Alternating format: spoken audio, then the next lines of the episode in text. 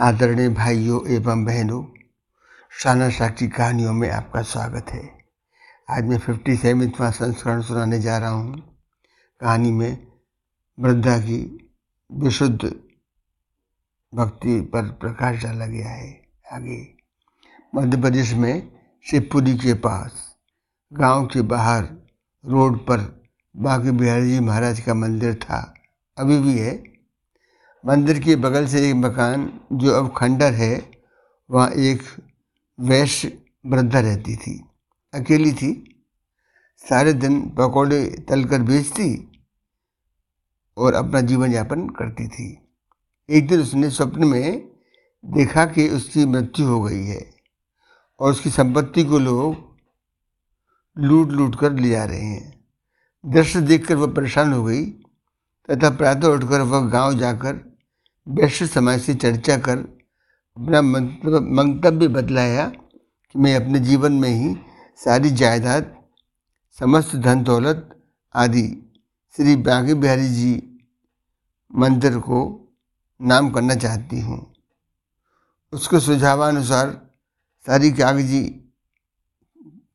औपचारिकता कचहरी के माध्यम से पूर्ण कर दी गई।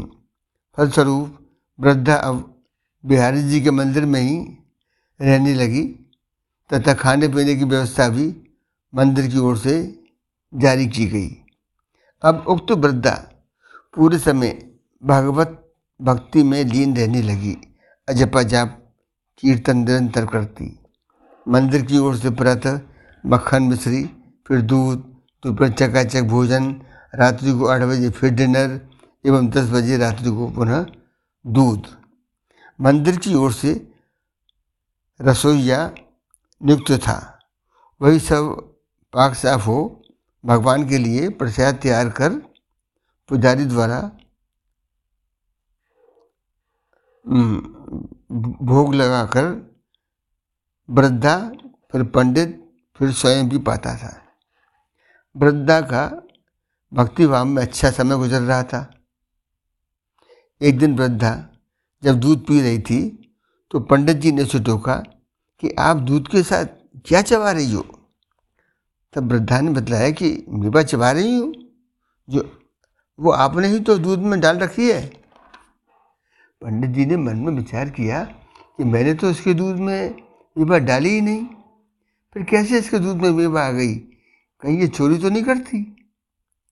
इसके बाद दोपहर वह प्रसादी पा रही थी तो उसकी सब्ज़ी व दाल में ढेर सा घी देखकर पुनः पंडित जी जगत हो गए कि मैंने तो उसकी थाली में घी डाला ही नहीं। तुरंत रसोई घर में जाकर अलमारी जिसमें मेवा व घी रखी थी का तारा चेक किया। खुद के जलों में चाबी लटकी रहती थी, उसको चेक करने पर सब ठीक ठाक लगा।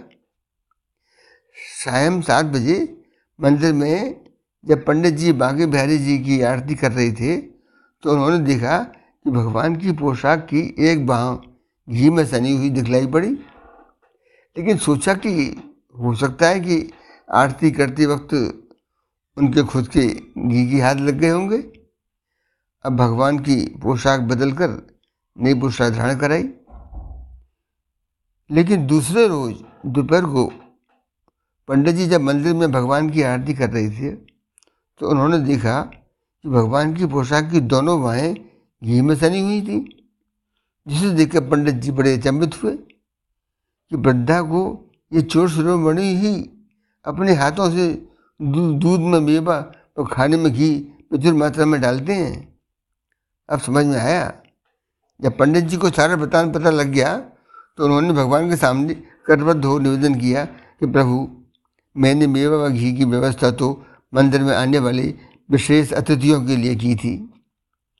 जिससे कि बाहरी लोगों के सामने मंदिर की प्रतिष्ठा बनी रहे और आप हो, इस वृद्धा को ही बेकार में मेवा घी खिलाए जा रहे हो। कृपा कर विचार करो, वृद्धा की अत्र सेवा बंद कर दो। पंडित जी के भगवान से बार बार मना करने पर भी जब कोई असर नहीं हुआ तो कंजूस पंडित बहुत चिंताएँ पड़ गया। वृद्धा को ही मंदिर से बाहर करने का प्लान करने लगा। लेकिन वृद्धा को बदनाम करने के लिए उसके कार्यकलाप में जब कोई कमी नज़र नहीं आई तो विचार किया कि इस पर आरोप लगा दो कि बद्दा ने तो अपने लिए आदमी कर लिया है। तथा दुष्प्रचार करने हेतु मंदिर की दहलीज पर बैठ गया है। जो भी मंदिर में आता, जाता उसने रोककर पंडित जी वृद्धा की बाबत अलग बातें बनाकर बोलते। सोचा इस आरोप पर वृद्धा स्वयं मंदिर छोड़ देगी। वृद्धा जब मंदिर से बाहर किसी कार से गई तो औरतों के समूह ने उसे देखकर मुँह छुपाकर हंसती। वो व्यंग करने लगी कि वृद्धा की बुढ़ापे में बुद्धि भ्रष्ट हो गई है। पंडित जी ने बतलाया है बतलाया है कि इसने कोई आदमी कर, करा हुआ है। वृद्धा को जब उस पर लगी लाछन बाबत पता लगा तो वह उस दिन मंदिर वापस नहीं गई, बल्कि गाँव में जाकर ब्रज समाज को बतलाया कि पंडित जी मुझ पर अन्य लाछन लगाकर मुझे बदनाम करने की चेष्टा कर रहे हैं। वृद्धा की बातें सुनकर ब्रज समाज को ब्रज समाज के बहुत से लोग पंडित जी के पास चर्चा करने गए। तथा पूछा कि वृद्धा ने कौन सा आदमी कर लिया है पंडित जी? हमें भी बतलाओ। जहाँ में पंडित जी ने भगवान बांके बिहारी की ओर इशारा कर बतलाया, यही है वो छलिया, जो रोज वृद्धा को मेरे मना करने के बाद भी मेवा बसरत घी खिलाता रहता है?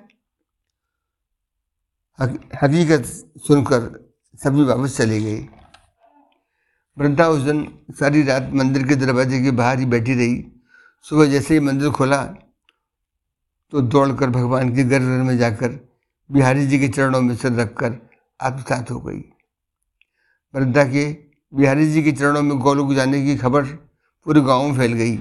गाँव वालों ने बड़े धूमधाम के साथ वृद्धा का अंतिम संस्कार कर मंदिर के पीछे नदी के समीप समाधि का निर्माण कराया। आज भी जब मंदिर की आरती होती है, उसके साथ साथ मंदिर की छत पर जाकर पुजारी जी वृद्धा की समाधि की आरती भी नियमित करते हैं, जो कि छत पर से स्पष्ट दिखलाई पड़ती है। इसके बाद गाँव वालों ने गाँव से भारी कलेक्शन कर मंदिर कमेटी का निर्माण किया। दोबारा से वह मंदिर खोलने, बंद होने, प्रसाद आदि में कोई कंजूसी न करने के कड़े नियम बना दिए।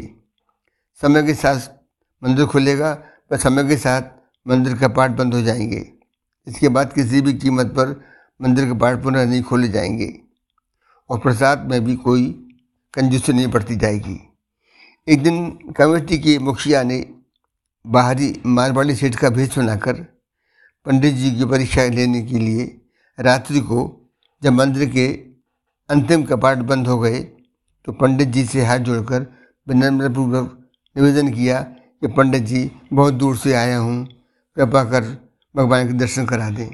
लेकिन पंडित जी ने सेठ को मंदिर के कड़े नियमों का हवाला देते हुए दर्शन कराने को स्पष्ट मना कर दिया। पंडित जी की कर्तव्य निष्ठा से सेठ बना वो कमेटी प्रमुख मनी मन बड़ा प्रसन्न हुआ। लेकिन उसने चलते चलते एक आखिरी प्रयास किया कि दो हज़ार के दो नोट पंडित जी के हाथ पर रखकर दर्शन कराने का विनम्र आग्रह किया। हाथ में लक्ष्मी को देखकर पंडित जी मनी मन बहुत खुश हुए तथा बोले कि आप लोग बहुत बाध्य करते हैं, क्या करें? मन तो नहीं मानता। चलो पिछले दरवाजे की ओर चलो। यह गेट तो अब बंद हो चुका है। सेठ बने कमेटी प्रमुख को पिछले दरवाजे से ले जाकर गर्भगृह से भगवान के अच्छे से दर्शन कराए तथा बोला कि कृपा कर किसी को भी बतलाना नहीं। मेरी नौकरी का सवाल है। ये सब केवल आपके विशेष आग्रह के कारण ही था। दूसरे दिन कमेटी प्रमुख ने मंदिर में अपना सेवक भेजकर पंडित जी को बंगले पर बुलाया तथा मंदिर के प्रबंध बाबत चर्चा, उपरांत पूछा कि मंदिर के हित में जो कड़े नियम बनाए हैं, उनका पालन सख्ती से हो रहा है ना? जवाब पंडित जी ने बताया कि समिति के अनुसार ही मंदिर का प्रबंधन कठोर अनुशासन के साथ हो रहा है। अंत में जब उन्होंने कहा कि अगर कोई पिछले द्वार से अतिरिक्त धन दिखलाकर आपको बाध्य करे, तब भी आप नियम पालन करते हैं। यह सुनकर पंडित जी को समझ में आ गया कि रात्रि को यही श्रीमान मंदिर में आए होंगे। अरे पंडित जी ने उत्तर दिया कि, सर, जब लक्ष्मी स्वयं मेरी आँखों के सामने आकर आदेश दे तो मेरी क्या मजाल कि भीतर बैठे लक्ष्मीपति बिहारी जी का दर्शन न कराऊं? उत्तर सुनकर कमेटी प्रमुख ने मुस्कुराकर कुछ हिदायतें दे पंडित जी को विदा किया। लेकिन उससे पहले कमेटी प्रमुख ने पंडित जी से कहा, कुछ नेकियाँ और कुछ अच्छाइयाँ। अपने जीवन में पंडित जी ऐसी भी अपनानी चाहिए कि जिनका ईश्वर की सेवा कोई और गवाह न हो। ईश्वर से नहीं कर्मों से डरें।